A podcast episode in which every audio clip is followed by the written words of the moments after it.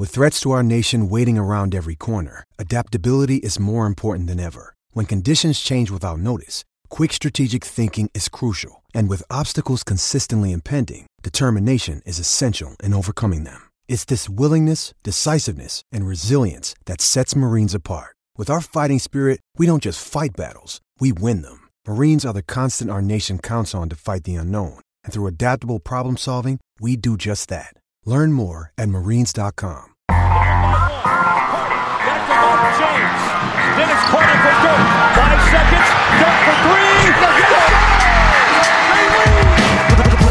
Zaj, nincs egyszer a végén, ha battog a spalding. Minden nap élmény, blokkok és zsákok. Na gyere megmutatom, ez NBA szerelem. Keleten, nyugaton, robban a zaj Nincs egyszer a végén, ha battog a spalding. Minden nap élmény, blokkok és zsákok. Na gyere megmutatom, ez NBA szerelem. Keleten, nyugaton Én jó, szép jó napot kívánok mindenkinek, ez itt a Keleten-nyugaton podcast, én Rédai Gábor vagyok, és mint mindig most is itt van velem Zukály Zoltán, szia Zoli! Szia Gábor, sziasztok, örülök, hogy itt lehetek. És uh, egészen érdekes, hogy nem is, nem is voltunk benne biztosak, hogy ma csinálunk podcastet, de hát uh, azt hiszem a tegnapi, illetve most magyar idő szerint ma éjszakai történések alapján kénytelenek vagyunk reagálni, nagyon gyors szolgálati közlemény, a tegnapi adásból úgy emlékszem, mintha kimaradt volna, de rögzítsük, hogy Aaron Gordon maradt a Magicben egész szép pénzért, és lehet, hogy erre majd még visszatérünk, illetve Omir Kasipi a Grizzlieshez igazolt, ott hogy valószínűleg ugyanazt tudjuk mondani, mint tavaly, hogy ha egészséges, akkor jó igazolás lehet, akkor ugye a Warriors járt hasonlóan, ha nem, ami nála sajnos elég valószínű, akkor nice try. De nem róluk fogunk most beszélni, hanem két nagy témánk van, és akkor szerintem kezdjük a lakers amelyik amelyikkel kapcsolatban rögtön kaptunk reakciókat, például én Lakers hater is lettem már, így rögtön, úgyhogy örülök neki, hogy ezt így egy nap alatt sikerült teljesítenem. Aztán, aztán a tegnapi a nap fényében pedig azt hiszem, hogy elkezdhetünk még jobban aggódni ezért a Lakersért, mert egészen furcsán használták ki a helyüket a sapka alatt, kezdve azzal, hogy ugye Rondónak egy évre 9 milliót adtak. Ugye említetted, hogy téged már Lakers hételnek tituláltak. Én az volnék, illetve az voltam egyébként, és ezt bevallom, beleállok ebbe örömmel. Azt nem tudom, hogy ma is Lakers héter vagyok-e még, valószínűleg nem. Ugye nekem ez Kobihoz volt köthető inkább, illetve hát én elég kemény ellenszurkolásba mentem bele a 2000-es évek végén, tehát ugye 2008-2009 és 2010-es évek elején, amikor a Lakers sokadik aranykora volt, minimum a harmadik, de lehet, hogy igazából a negyedik, ha még a Minneapolis lakers is beleszámoljuk. Akkor egyértelműen én ellenszurkolói státuszban voltam, most már nem annyira, és úgy érzem, hogy objektívebben tudom megítélni a helyzetüket, de így is azért eléggé húzós head scratcher, ahogy mondják, ez a fejvakarós off-season. Egyfelől nyilván a mérleg egyik felén ott van LeBron James, aki korunk valószínűleg legjobb, még mindig legjobb játékosa, és minden idők második legjobb játékosa, valószínűleg megint csak ezt teszem hozzá, és még mindig a prime, ha nem is a peak, de ilyen peak utáni prime, ha létezik ilyen időszakban van, ő nyilvánvalóan nagyon-nagyon nagy fogás, és itt nem véletlenül háromszor kimondott jelző. Viszont ugyanakkor meg ami követi stratégiában, azt én egyáltalán nem értem, és tudom, hogy nem csak te vagy így vele, hanem nagyon sokan még kinti szakírók is, és most így rondó leigazolásra rákanyarodván volt egy nagyon vicces tweet Lirutól, hogy a Lakers következő igazolása a, ugye a Spurs csarnokából, az AT&T centerből a nem működő légkondi lesz. uh, igen. Nem, nem értem, tehát mint hogyha tényleg valaki fogta volna Magic a hogyan igazoljunk LeBron mellé köré könyvet, így a jobb válla fölött gyönyörű no look pass hátradobta volna a picsáma a kukába, és onnantól kezdve, mint a trollkodnál LeBron, nem értem egyszerűen ezeket az igazolásokat. Nyilván már a Lance igazolás sem értettem, értettük, és hát Rondo meg gyakorlatilag a másik nemezise LeBronnak, aki LeBron is a little bitch pólóban flangált még még néhány év, azt hiszem a, talán a 2000, nem tudom hányban, ugye nyilván egy sikerre megvívott Celtics Cavs sorozat után, vagy lehet, hogy utána pár évvel igazából lényegtelen, de ezt tudjuk, hogy legalábbis a múltban kimondottan utálta LeBron, és ráadásul játékban is totálisan, hogy is mondjam, semleges fit, legjobb esetben, de inkább pocsék, én azt hát mondom. inkább pocsék, hát most nem tudom, tehát hogy gondolom rengetegen vannak úgy, hogy jó, a playoffban milyen jól védekezett rondó, ja, csak előtte az alapszakaszban meg szarul. És hát ugye Jamesről is el lehet mondani, hogy mondjuk úgy, hogy PM védekezésben az alapszakaszban, tehát kezdjük itt, hogy ez nem menti fel rondót, ettől nem lesz jó fit, hogy láttuk pár meccsen jól védekezni. Aztán Rondónak kell a kezébe a labda, különben gyakorlatilag nincs értelme, hogy pályán legyen. Csak hogy James mellé nem kell olyan ember, akinek kell a kezébe a labda. De még ezen is túlmenve, már ott van Lance Stevenson, és már ott van Lonzo Ball, akik szintén nem off the ball játékosok. Egyelőre egyiknek sincs triplája. Uh, Igen, meg hát ugye Hart is azért alsó posztokon játszik, mondjuk uh, lehet, hogy inkább ő dobó hátvéd, sőt biztos, de, de attól függetlenül azért mégiscsak ott lesz a rotációban. Tehát, hát reméljük, de hát pont ezt mondtuk ugye tegnap is, hogy kb. Lance Stephenson és Rondó miatt nem lesz akkor most hart a rotációban az egyetlen a fiatalok közül, akire biztos vagy benne, hogy jó fit James mellé. Hát, én, én voltam, volt többet nézek ki, aztán lehet, hogy naív vagyok. Nem hiszem, hogy, hogy ő ebből a keretből, ami egyébként nem is azt mondom, hogy rossz, mert nem rossz ez a keret nyilván, tehát van egy csomó tehetséges fiatal, talent az van, hát ugye Lance Stevenson is egy rohadtul tehetséges játékos, Rondo is egy nagyon-nagyon tehetséges játékos. A probléma az, hogy fitben, mentalitásban, szellemiségben szerintem nagyon, nagyon nem érjenek sem LeBron mellé, és abban sem vagyok biztos, sőt, inkább biztos vagyok abban, hogy nem jó példák ők a fiatalok felé. Tehát mentorként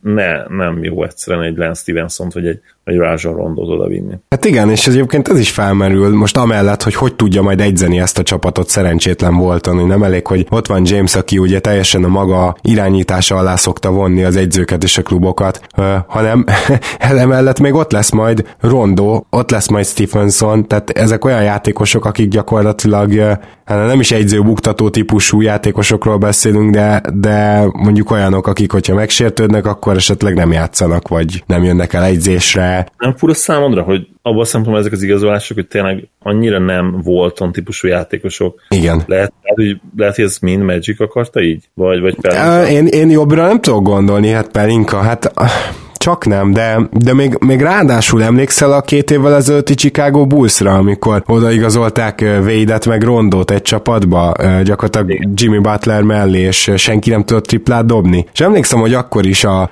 csomó rajongó mondta, hogy de hát majd meglátjuk, hát majd hogy a 30 pár százalékos triplával majd azért dobnak, azért el lesznek. Akkor jött az első hónap, amikor viszonylag jól dobtak, és akkor mindenki verte mellett, hogy na látod, de ó, én megmondtam, én megmondtam. Aztán utána az év végére körülbelül a tragikus volt ez, amit a Bulls bemutatott spacingben. Legrosszabb, azt hiszem magasan legrosszabb. Bár ugye ezek kapcsolatban volt egy tévedésünk, amit ki lehet javítva, de ott voltak, az biztos, hogy ott voltak a legrosszabb uh, csapatok között. Sőt, azt hiszem, hogy ők voltak a legrosszabbak, csak ugye bemondtam egy százalékot, ami azt hiszem nem volt pontos akkor. Na mindegy, a lényeg az, hogy abszolút nem vált be az a jóslat, amit, de hát egyértelmű volt, hogy nem fog beválni. Tehát Na, csak azt egy... akarom mondani, igen, hogy a, a Lakersnél sem lesz ez másképpen, tehát szar lesz a spacing, kész. Tehát, hogy nem, nem lesz jó a spacing ezekkel a játékosokkal. Ha ők fenn vannak, akkor rossz lesz, és ezen nem lehet javítani, nincs az a, nincs az a varázsű pálca, amelyik egyszer csak ezt megváltoztatja. Tehát innentől ezt meg kell barátkozni. Igen. Még, még tényleg akkor a, fiatalokban több remény van ebből a szempontból is. Igen. És ezért még furább egyébként, hogy oda vitték. Bár nyilván akkor nem fura, hogyha még lesz csere, hozzáteszem, tehát Pontosan. akkor nyilván nem lenne fura ez, ha lennének cserék, de így jelen pillanatban azt kell mondanunk, hogy fura, Ugye Ingramnak volt egy nagyon jó triplázó szezonja, most már igaz, hogy szinte alig emelt rá, emelt rá de legalább jó százalékkal dobta be azokat, azt hiszem, a meccseként kb. két kísérlet körül. És hogy Gergő belinkelte nekünk tegnap a statot, nagyon érdekes stat, amiről mondta, hogy utána nézem, mert nagyon fura, hogy december után Lonzo valami szem négy feletti catch and shoot kísérlet mellett is valami 37%-kal triplázott. 36,7-tel, igen, és képzeljük el, hogy mit csinálhatott az első másfél hónapban, hogyha a catch and shoot tripla százaléka az egész évre nézve 33,1. Valószínűleg, ahogy mondani szokták, nem tudta pajtának az ajtaját sem eltalálni. Igen. Éppen ezért még inkább aktuális, csak nagyon nehéz összehozni a Lonzo-ból Kemba Walker cserét, de, de én nem tartom kizártnak, hogy ezt valahogy, valamilyen úton, módon mégis összehozzák. Lehet, hogy be kell majd von, vonni uh, Denget is, és akkor uh, ugye van elég szarszerződés azért a Hornetsnél is, onnan is lehet átvenni, de... Már el, igen, mert egyébként Lonzo upside azért én azt gondolom, hogy magasabb, mint Kemba, nem? Nem tudom, egyetértesz ezzel. Hát ez egy jó kérdés. Uh, igen, igen, én is azt mondanám, de ugye az Upside-ot se tesején, és ezt tényleg a hallgatóknak is mondom, hogy könnyű beleesni ebbe a ivába, én is százszor beleestem, szóval az Upside nem azt jelenti, hogy automatikusan az a játékos igen. lesz. Igen. Sőt, hát valószínűleg az upside többször jelenti azt, hogy kisebb esélye van rá, mint 50%, sőt, néhány esetben nyilván jóval kisebb, mint 50%, hogy eléri azt a játékos. Itt tényleg a kérdés az, hogy, hogy ha Kembában gondolkodsz, akkor, akkor vele tudsz-e idén már a, akár ilyen Dark Horse contenderré válni, mert ha igen, akkor érdemes nyilván meghúzni a cserét, de én inkább hallanék a valószínűleg nem válasz felé, mert bár Kemba nagyon jó fit már mondjuk ebbe sem annyira biztos, jobb fit LeBron mellé, mint Ball, ez biztos, de azért ugye az ő kezébe is kell a labda. Igen. És catch and shoot tripláza, nem tudom, hogy mennyire jó. Talán, talán az elmúlt egy-két évben már ott volt a... Hát a figyelj, a teljes tripla százaléka tavaly, uh, most már így kell mondjam, hogy tavaly előtt, mert ugye már új szezon van NBA szempontból, szóval tavaly előtt 40, tavaly pedig 39 volt. Tehát az, jó, igen, az, akkor a catch and shoot valószínűleg még följebb lesz. Mondjuk vannak ilyen kivételek, mint mondjuk Marco Bellinelli, tudod, igen. De valószínűleg az van nem ez a kategória, igen, úgyhogy én is arra számítanék, hogy a catch and shoot az, az nála jobb lehet, mert ő azért egy elég szép dobással rendelkező játékos, és talán a láb, a footwork, a, a lába, amit csinál dobás közben a lábával, az is úgy rendben van.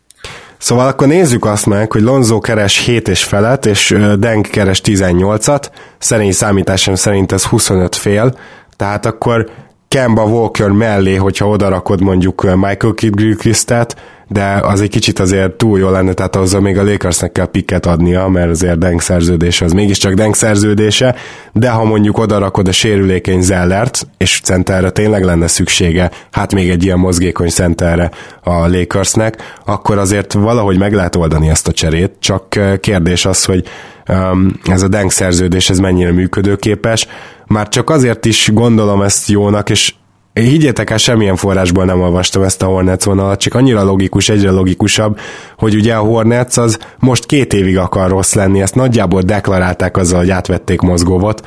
Na, óriási vicc lenne a Dengis náluk köt neki, tehát a Lakers mind a két 2016-os szar szerződése, de ha mondjuk ebben még bedob egy pikket a Lakers, például egy unprotected 19-es pikket, akkor én simán csinálnám a Hornets helyében, mert szarok is, de meg is kapják Lonzót, aki azért, szóval belőle még van mit kihozni, és meg lenne az első fiatal tehetség az újjáépüléshez, és még kapnának egy pikket is, főleg azt nézve, hogy hát nekem meggyőződésem, hogy ez a pikk az azért nem a 27 lenne mondjuk. Igen. Most így említetted a 2016-os igazolásokat, visszamenőleg is rögnem kell, tehát annyira nem volt értelme annak a két move-nak, hogy hihetetlen. Már akkor is tényleg tudta mindenki egyrészt, hogy, hogy ezekből a szerződésekből hát ilyen albatrosz kontrakt lehet, ami ugye a legrosszabb szerződés, hosszú és elcserélhetetlen, és értékbe se kapsz uh, úgyse a játékostól semmit, ugye, hogy, hogy játékpercekben és, és minőségben. És ráadásul egy totál újjáépülő csapatba, uh, aminek, amiről azt is tudtuk, hogy kell majd a cap space, 18-19 környékén, amikor ugye ezek a sztárok újra szabad ügynökök lesznek. Hihetetlen. Tényleg nem is, nem is tudom, hogy milyen jelzővel lehetne illetni egy visszamenőleg, és minden idők egyik legrosszabb igazolása, két igazolása ez. Igen, és a 16-os nyár bővelkedik itt a top, mondjuk a top 40-ben valószínűleg legalább egy olyan 10-15 ilyen hasonló igazolást ad, úgyhogy... Hát igen, megőrültek a, az emberek akkor. És akkor mielőtt rátérünk Demarcus Cousinsra, szeretném egy picit összefoglalva már a második nap után megnézni ezt az egész dolgot, hogy nem egyszerűen felszáradt a piac, hanem gyakorlatilag egy sivatagot látunk magunk előtt, ahol a játékosok nem kapnak szerződést. És már most elfogyott gyakorlatilag a cap space, ha csak nem számítjuk bele azt, hogy mondjuk nem tudom, az Atlanta egyszer csak előáll és odaad Nurkicsnak például 20 milliót évente. Ez egyikünk se gyanítja, hogy így lesz a másik pedig, hogy 16 után annyira levonták a következtetéseket a csapatok, hogy gyakorlatilag nem hajlandóak két évnél hosszabb szerződést adni szinte senkinek. Sőt, konkrétan senkinek. Ugye Hát még azt hiszem, hogy Tandag McDermottnak a szerződése sem garantált teljesen, Íjasováról kiderült, hogy nem garantált a harmadik év, és 2020-ban gyerekek, itt egy olyan, hát nem is tudom, újraelosztás lesz. Tehát Úgy azt betonni, akkor a balé lesz itt megint. Nagyon durva lesz 2020, tehát 2020-ra én szerintem Hát most megkockáztatom, hogy 10 fölötti csapat fog több mint két max helyjel állni és ennek megfelelően nyilván ebből az is következik, hogy rengeteg játékos le fog járni. Tehát döbbenetes, hogy mi lesz a piacon, szerintem gigantikus méreteket fog ölteni akkor a játékos, a, free agentek száma, és emellett pedig óriási pénz is lesz. És aki 2020-ban egy jó GM-mel jól manőverezik, az, az aranyat találhat. És szerintem a csapatok nemes egyszerűsége azon, hogy 2019-re, de főleg már 20-ra készülnek már most is. Itt a kérdés az, hogy szerinted a, a GM-ek akár ugye 2020-ban, akár bármikor a jövőben megtanulják-e azt, hogy, hogy, nem, hogy a nagy kockázatvállalása az, az általában nem jön be, vagy, vagy, vagy ez teljesen lehetetlen, és mivel a, a liga jelenleg ugye úgy van felépítve, hogy abszolút a sztárok irányítanak, és muszáj ilyen kiskapukat találnod, keresned, muszáj stíleket összegyűjteni a csapatodba, ugye nagyon jó szerződéseket, nagyon jó játékosoknak, akikből nem mindenki nézte ki ugye a jó teljesítményt. Tehát, hogy emiatt mindig lesznek ilyenek, mert egyszerűen muszáj kockáztatnod, hogyha GM vagy, mert tudod azt, hogy csak úgy érhetsz fel esetleg a csúcsra, vagy, vagy annak a közelébe. Én azt gondolom, hogy igen, mindig lesznek ilyenek, de sokkal kevesebb, tehát biztos vagyok benne, hogy tanulni fognak belőle. Miért mondom ezt? Főleg azért, mert 2016-ban azért kötöttek egy Aminu szerződést is például a Portland, amire akkor azt mondtuk, hogy hú, de sok, hát ő egy ilyen minimumos játékos, aztán kiderült, hogy baromira nem, és az a 7 millió évente az most már kevésnek tűnik Aminunak. Tehát van erre is példa, csak egyszerűen nem tudom, tehát mintha a GM-ek egy csomó ideig nem haladtak volna azzal, hogy merre megy a liga. És most ezért is nagyon furcsa számunkra is a Lakersnek az igazolgatásai, mert mint hogyha ilyen 2010 lenne úgy igazolnak. De ez tényleg ez majdnem pontosan mondhatjuk, a rondóra gondolunk például. Na mindegy, de összességében elmondhatod azt, hogy ha találnak majd olyan játékost, akiben reménykednek, hogy egy Oladipo-féle kiugrást talál, azt ugyanúgy ö, úgy túl fogják fizetni, de hogy megint ilyen deng meg mozgov szerződések legyenek, hát ha lesznek, akkor azon a GM-en azon nem csak rögni fogunk, hanem, hanem igazából szerintem köszörülni fogja a nyelvét az egész Amcsi és európai és NBA szakmédia. Úgyhogy nagyon kíváncsian várom ezt is, de most még térjünk vissza erre a nyára, hiszen Demarcus Cousinsról kiderült, hogy nem nagyon volt ajánlata. Így hát elment a Warriorshoz. Uh, ugye gyakorlatilag itt a Tex Player emelével, vagyis 5,4 milliót kap egy évre, egészen elképesztő meglepetés, azt gondolom, és nagyon nehéz elhinni, hogy egy csapat sem volt, aki legalább egy évre ne próbálkozott volna be azzal, hogy ajánl neki mondjuk egy, egy full emelét. Tehát, ugye? Tehát ez nagyon-nagyon nehéz elképzelni. Nehéz, igen ugye Steintől, Mark Steintől ilyen híreket olvastunk, máshonnan viszont más hírek, plegykák jöttek, úgyhogy nem, nem lehet ezen a ponton tudni, hogy, hogy kinek higgyünk. Én is azért nagyon nehezen tudom elképzelni, hogy nem kapott sehonnan ennél kicsivel jobb ajánlatot. Azt mindenképp el tudom képzelni, hogy sehonnan nem kapott egy évre mondjuk ilyen, akár ilyen 14-15 millió körül ajánlatot, már csak azért is, mert nem nagyon volt ugye ezen a ponton már honnan kapnia. Mavericksnek ugyan szüksége volt egy, egy magas emberre, de hát DeAndre mellett döntöttünk, ami nyilvánvalóan jobb fit is, még hogyha upside-ra, főleg nyilván hosszú távon kevesebb, kisebb is, de hozzáteszem, hogy erről is fogunk most beszélni, én már ebben a Cousins upside-ban sem vagyok biztos, tehát a, a legjobb esetőség matematikailag nyilván létezik, de nagyon pici esély, nagyon kicsi százalék van rá, ugye az Achilles az nem az a sérülés, amiben a játékosok úgy szoktak visszatérni, hogy, hogy közel vannak a legjobbjukhoz, vagy akár még tudnak fejlődni, nyilván Kazinsztán már, már ez eleve a kora miatt is nehézkes lett volna, bár magas embereknél ugye előfordul, hogy 20-as éveik végére még tovább tudnak fejlődni. Ez azt gondolom, hogy most már nála teljes mértékben ki van zárva. Itt a legjobb esetőség az lehet, hogy a legjobb teljesítmények közelébe talán vissza tud térni, de nem vagyok abban sem biztos, hogy ez egyetem megtörténik, illetve ha megtörténik, akkor konzisztensen képes lesz arra a teljesítményre évekig. Az igazság, hogy, hogy az ő játéka pontosan erre a, erre a hihetetlen méreteihez képest hihetetlen ruganyosságra, mozgékonyságra épül, és az, az Achilles ebben mind nagyon fontos szerepet játszik, és tovább megyek. Az sem jó egyébként neki, hogy, hogy azért ő nagyon sokat próbálkozik face-up lehetőségekből, ugye labdavezetés, után jumpereket is elereszt, ugye triplát is elkezdte dobni az elmúlt két évben, két-három évben, és ez annak se tesz jót, tehát a, maga a tempódobás is egyszerűen leromolhat, mert ugye a lábból indul a dobás, és pontosan az a bazi nem is, igen, ín, ugye ez a rugószerű ín, ami az lesz, az energiát az, az viszi fel, és, és ez eredményezi azt, hogy tulajdonképpen a karnak, meg a készfejnek már igazából ilyen nem is, nem is az erő kifejtés ott ugye a lényeg, hanem az erő az, az a, indulna az Achillesből, a lábfejből nyilván, combizom, stb. És ezt az erőt már tulajdonképpen csak így kicsit így irányított finoman a kezeddel. Viszont ha nincs meg ez a ruganyosság, akkor jöhet az, hogy, hogy igazából kézből kezd el dobni eh, Cousins. Meg és vából, igen, és ez sose jó.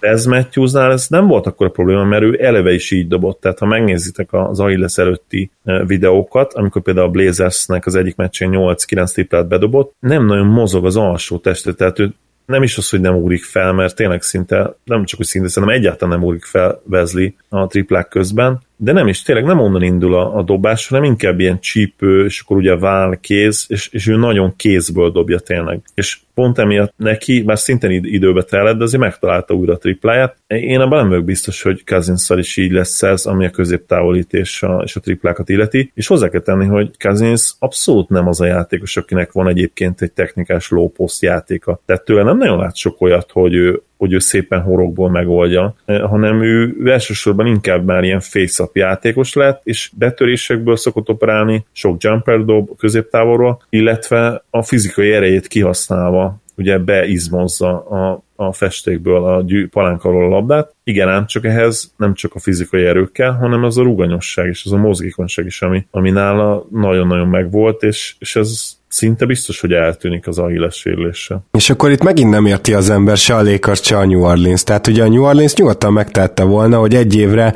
beajánl neki, nem ezt, amit végül rendőrnek ajánlottak. Jó, lehet, hogy nem akartak luxusadóba lenni, de hát akkor valakit csak megpróbálsz elcserélni egy második körösé, mert hogy miért nem ajánlottak legalább mondjuk 10 milliót, és akkor a második meg mondjuk egy team option. Mert hogy ugye akkor maradtak volna a bőrgyók, és hogyha Cousins esetleg jól tér vissza, tehát nyugodtan letett letesztelheted ezt egy évig, azért annyira nem drága, hogyha mondjuk csak 10 milliót is fizetsz, és akkor utána azt mondhattad volna, hogy jó, akkor maradhatsz még egy évre, vagy hogy akkor kötök veled egy nagy szerződést. Tehát ezt megtehette volna a Pelicans, hogy megnézi.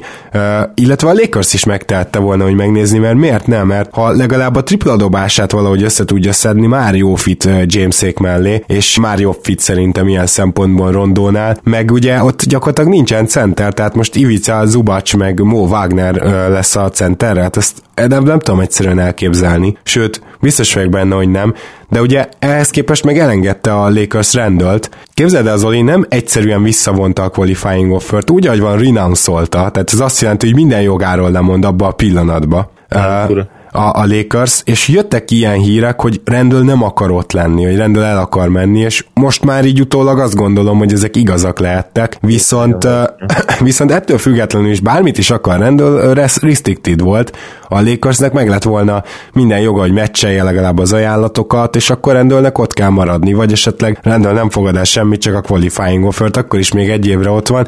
Tehát gyakorlatilag azért, hogy, hogy Rondót le tudja igazolni a Lakers, vagy hogy nem is tudom, mert, mert az sem feltétel, mert ugye még rendelel együtt is leigazolhatták volna Rondót. Tehát valamilyen jövőbeli igazolás vagy csere miatt, ahol esetleg kell még uh, space, tehát uh, cap space arra, hogy befogadják a, a cserét, talán amiatt, de elengedték rendelt. Ezt sem értem, és azt sem, hogy Kazinsz miért nem nézték meg. Amit viszont, ha már itt a három csapatot együtt említettem, értek, hogy rendőrre rárepült a New Orleans, szerintem az egy marha jó fit lesz ott, és Miroticsal és Anthony davis hárman ö, egészen jó kis felső rotációt alkothatnak majd.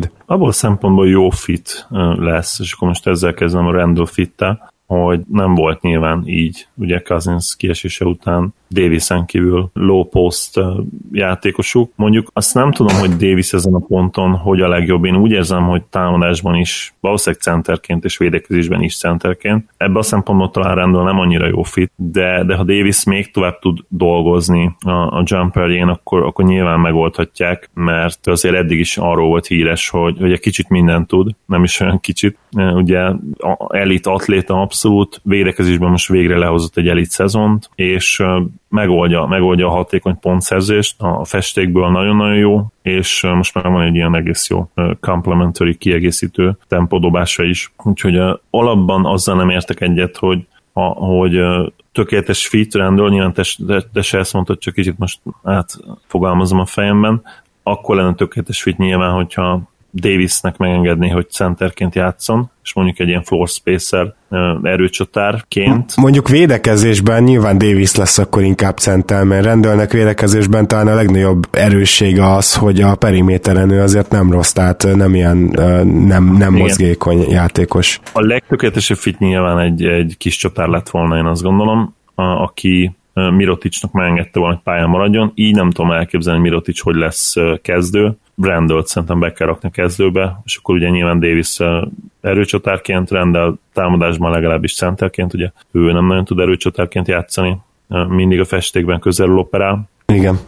És akkor már nem jut hely Miroticsnak, tehát mondom, ezért nem feltétlenül értek egyet azzal, hogy tökéletes fit, vagy hogy nagyon jó fit, mert Mirotic itt tényleg kispadra szorul, és a kezdőjüknek szerintem a hatékonysága le fog ezzel csökkenni meglátjuk. Hmm, igen. Egyébként kíváncsi vagyok, hogy ki fog kezdeni, tehát én nem e, mondanám azt feltétlenül biztosra, hogy rendel, de majd meglátjuk. Mindenesetre de, e, beszéljünk arról is, hogy Demarcus Cousins e, és a Golden State, ugye azért eléggé sokan így elkezdtek olyan gifeket gyártani, meg nem tudom, hogy hát le se kell játszani a szezont, meg stb. Érdekes, hogy Demarcus Cousins egyébként egyáltalán nem jó fit, még a, a pályafutása csúcsán lévő Cousins sem jó fit a, a Warriors-ba, és tehát biztos biztosak vagyunk benne, hogy ez ettől most a Warriors ö, még egyet ugrott, és most már nem a Houstonnal együtt emlegethetjük őket főesélyesként, hanem most már egészen torony magas esélyes. Az Achillesből visszatérő Cousins, akire valószínűleg igaz lesz mindaz, amit elmondtál. Ez, ez a Cousins gyakorlatilag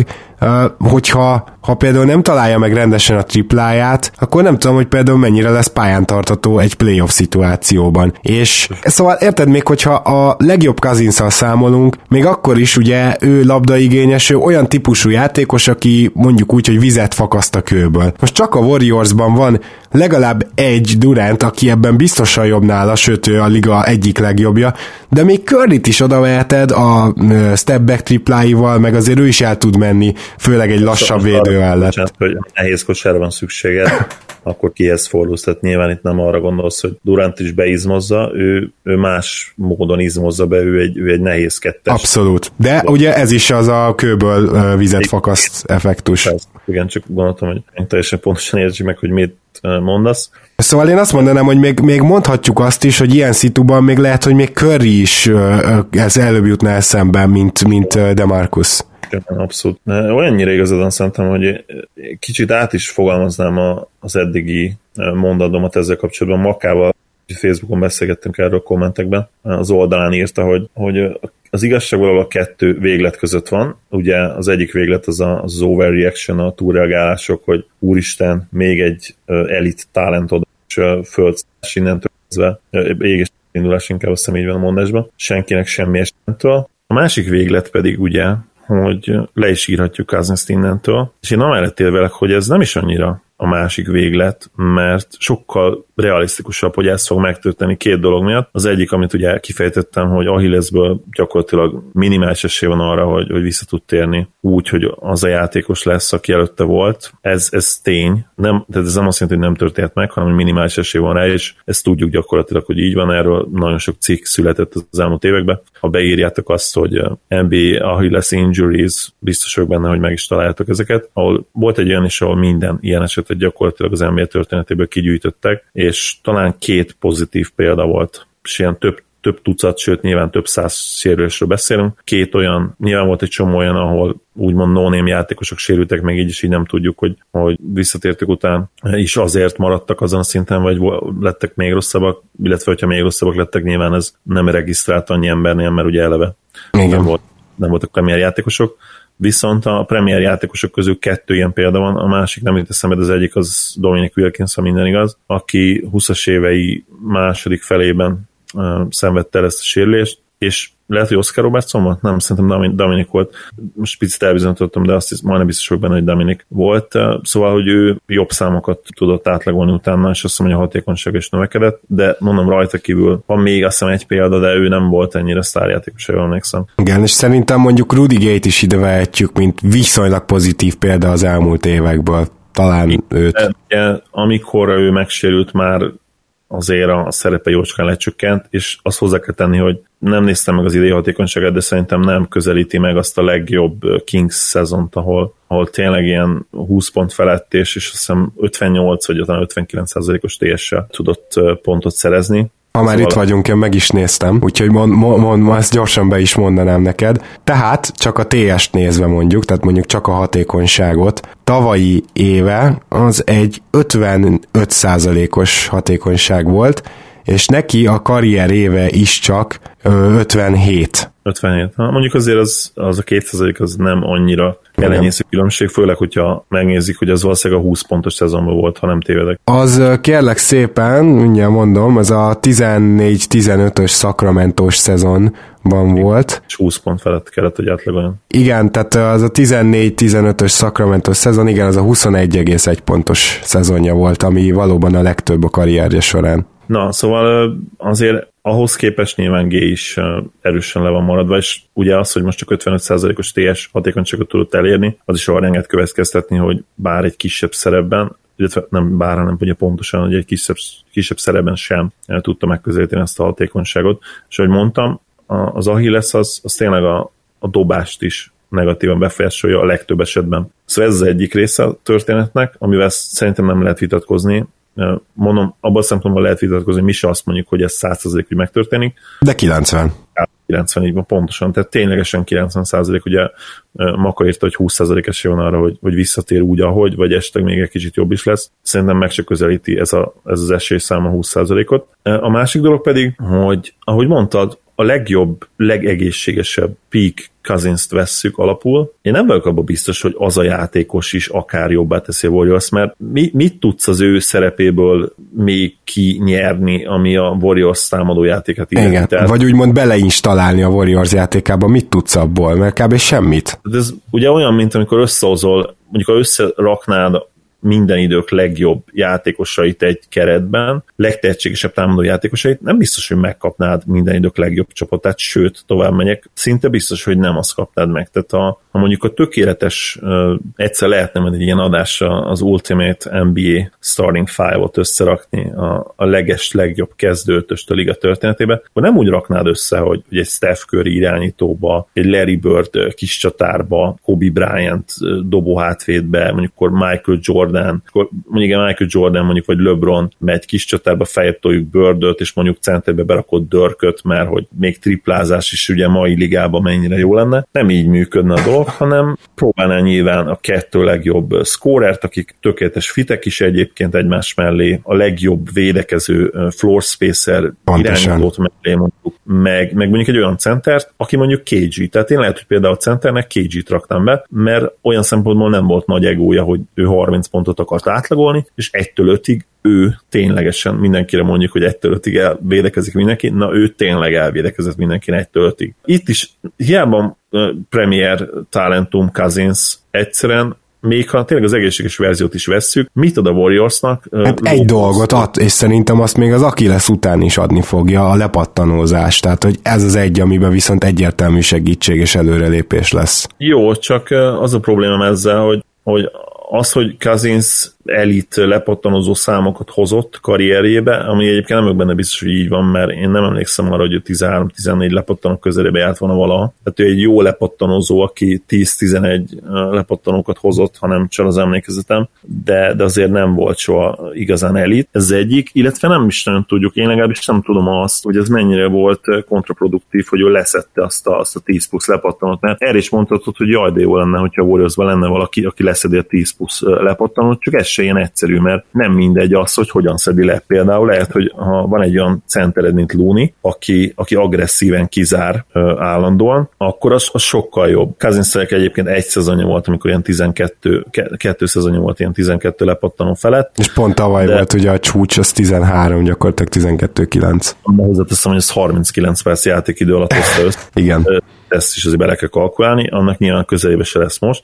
És még egyszer mondom, nem ilyen egyszerű az, hogy akkor most vele van tíz lepattanom, lehet, hogy rosszabb lepattanozó csapat lenne vele a, a Warriors. Mondom, ez lehet, hogy extrém kijelentés, nem néztem azt meg, hogy például a Cousins csapatainak a, a lepattanó százaléka, hatékonysága milyen, amikor ő a pályán van, és milyen, amikor nem de oké, okay, tegyük fel, lepattanózásra segít, nem feltétlenül annyira fontos a, a mai játékban például a lepattanózás. Támadó pattanózásról tudjuk ugye, hogy abszolút túlértékelt, és Kazin szerintem a pattanói nagy részét azért, bár, bár védő lepattanó nyilván mi mindenki, de azért ő támadó pattanózásával is jelenlét volt mindig. A Warriorsnak nem kell, hogy hogy legyen egy támadó pattanozó centere például. Sokkal fontosabb az, hogy visszazárjanak a többiek, hogy, hogy Durant is visszafusson. Na igen, tehát csak tegyük hozzá, hogy tavaly az alapszakaszban azért szenvedtek védekezésben, mert a transition védekezésük egy kalapszar volt. Ezen igen, például nem segít Kazinsz. Igen, tudjuk így például a playoff után már ezt is, hogy, hogy egyértelműen lazsáltak. Voltak ugye más problémák is, ugye... Hát például az, hogy Zazát játszották, tehát azért tegyük hozzá, hogy a playoff rotáció alkalmasabb volt arra a bizonyos védekezésre, tehát a lazsáláson kívül ez is plusz bármennyire is fura lehettek chemistry problémák, és ugye többen is lenyilatkoztak, azt hiszem Livingston is, meg még valaki volt a valaki cím után, hogy el se tudják képzelni, hogy milyen problémák voltak az öltözőben. Én azért el tudom képzelni, valószínűleg Draymond Green üvöltözött körrel megint, és küldte el az anyjába többször. Én erre tippelnék, és tudjuk meg. Szóval megint harmadjára is visszatérek ez a ponthoz. Nem jó fit Cousins a legjobb Cousins sem a Warriorsban. Mitől lenne jó fit? Tehát a Warriorsban egy olyan játékosra van szükség, aki mozgékony, aki jól tud védekezni, mert nincs az ég egyet a világon semmi szükségük arra, hogy ők pontokat dobjanak. Hát minek? Hát Persze, hova? tehát hogy helyzetet teremteni, abban a liga egyik legjobbjai a meglévő kerettel. Ők minden idők talán legjobb, csapatot, legjobb támadó csapatot, tehát nem kell ide offense. Cousins pedig már a sérülés előtt is főleg ugye azt tudta hozni. De hozzáteszem egyébként, hogy ő, ő mindig, és ezt elmondtam többször is, túlértéket támadó játékos és alulértéket védő volt. Hozzáteszem megint a sérülése előtt, mert most a sérése után már nem lesz sajnos értéket védő, az szinte biztos. Na, szaladjunk végig azon is, hogy Derek Favors marad a jazznél, és a második év, ha jól tudom, nem teljesen garantált, vagy nem garantált. Szóval ez gyakorlatilag ezt a Derek Favors döntést elodázta egy évvel a jazz, viszont mivel más nem volt kinn igazán a piacon, ezért szerintem ez nem egy rossz igazolás, és még emellett is, ha jól emlékszem, akkor nekik még Bielicára lehet, hogy lesz egy mid ami szerintem tök jó lenne. Igen, aha. Megerősíteni a csapatot. Szerintem lett volna minimális esélyük Rubioval a Rockets ellen, sose tudjuk meg, hogy mi lett volna, ugyanúgy, hogy nem tudjuk meg, mi lett volna Chris paul a, a Warriors ellen. Én is az gondolom, amivel sok szakérő is egyetért, hogy a jazznek nem kellett nagyon extrém megoldások után néznie, nem kell Kevin Lavért cserélni, mert igazából ez a csapat egy Dark Horse contender lehet, Igen. amennyi mindenki egészséges. És amennyiben Mitchell ilyen tempóban folytatja a fejlődést, mert nem felejtsük el, hogy az a Mitchell, aki októberben pályára lépett, és az a Mitchell, aki a playoffban, olyan irgalmatlan különbség játékosnál egy év alatt nagyon-nagyon ritkán van. Tehát ezt úgy kellene nagyítóval keresni a példákat.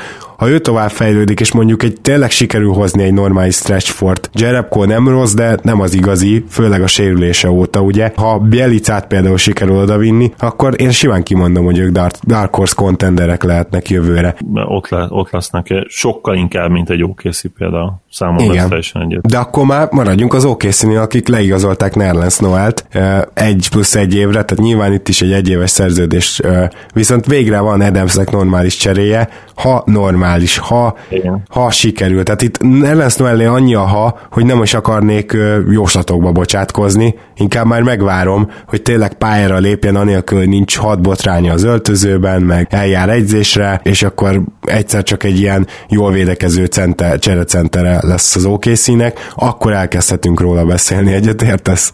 Igen, de egyébként meg hozzá kell tenni, hogy semmi nem ér semmit, hogyha Antonit nem rakják ki a rotációból, tehát nem a kezdőből, a rotációból. Hát igen, meg főleg ugye nekik pénzügyileg is indokolt az, amit tegnap beszéltünk, ugye, hogy egyszerűen stretcheljék, vagy rakják ki, tehát valami legyen.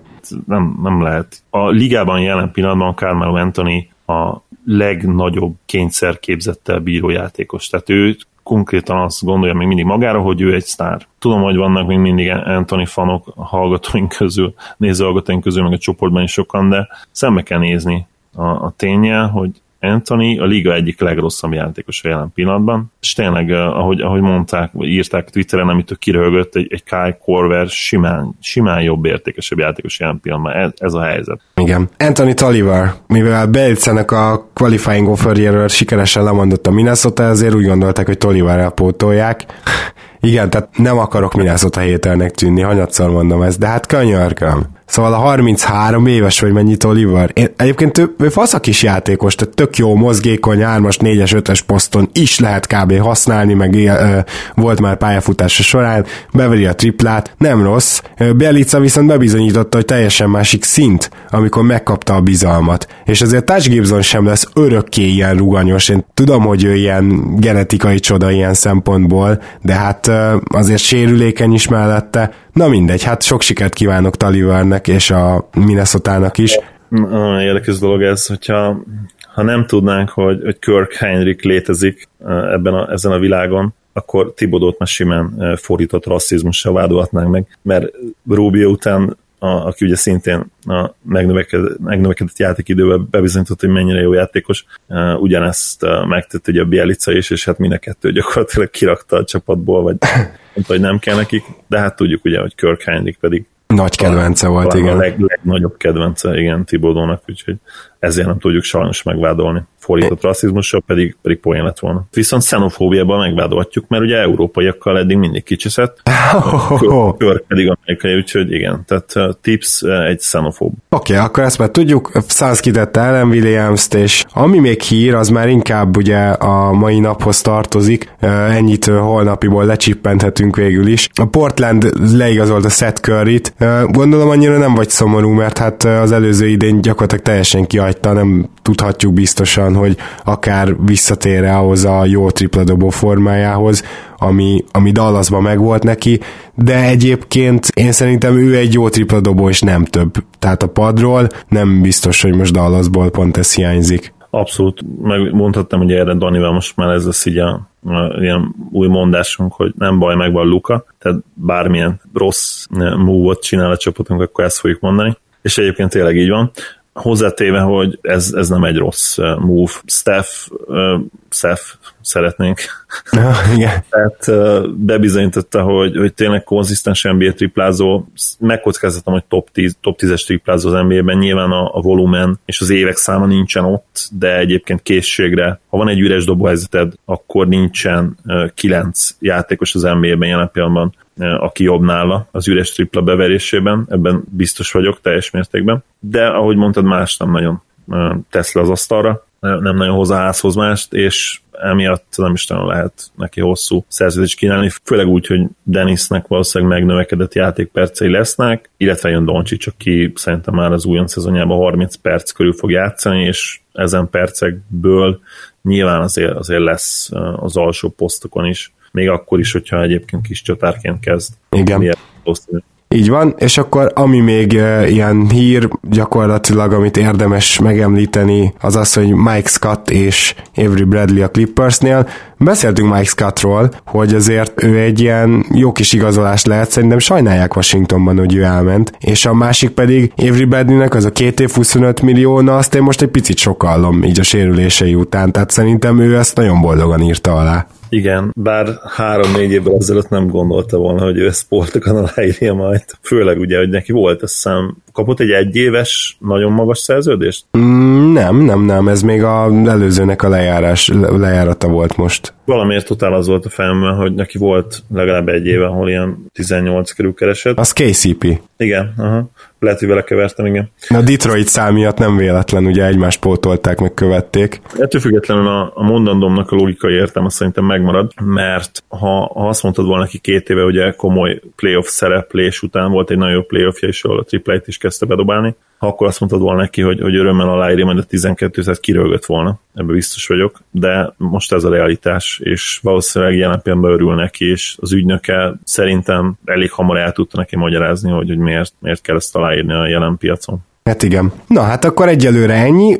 Próbáltunk reagálni mindenre, bármi kimaradt, írjatok nekünk következő adásba bevesszük, mert hogy még holnap is jelentkezünk, és aztán legközelebb csak jövő hétfőn. Úgyhogy gyakorlatilag, ha bármi kérdés van, azt még holnapig nyugodtan rakjátok fel nekünk, és köszönöm szépen Zoli, hogy itt voltál ma is. Örülök, hogy itt lehettem. Szia Gábor, sziasztok! Köszönjük, hogy hallgattok minket, sziasztok! Ha más podcastekre is kíváncsi vagy, hallgassd meg a Béton műsor ajánlóját. El tudod képzelni, hogy a podcastet, amit éppen most hallgattál, fél év múlva már a mesterséges intelligencia generálja? Mi sem. De ha érdekel, eljötte már a gépek lázadása. Hallgass bele az Embertelen podcastbe. Orsós Lajos vagyok, a műsor házigazdája. Egyelőre még élőben. Egyelőre. Fedezzük fel együtt, hogyan ismerkedik, randizik, mesél és vitatkozik Betty és Péter, két teljesen mesterséges intelligencia. Lajos, a podcast címét mond még egyszer, Léci. Oké. Okay. Embertelen podcast. Ez a műsor a Béton közösség tagja.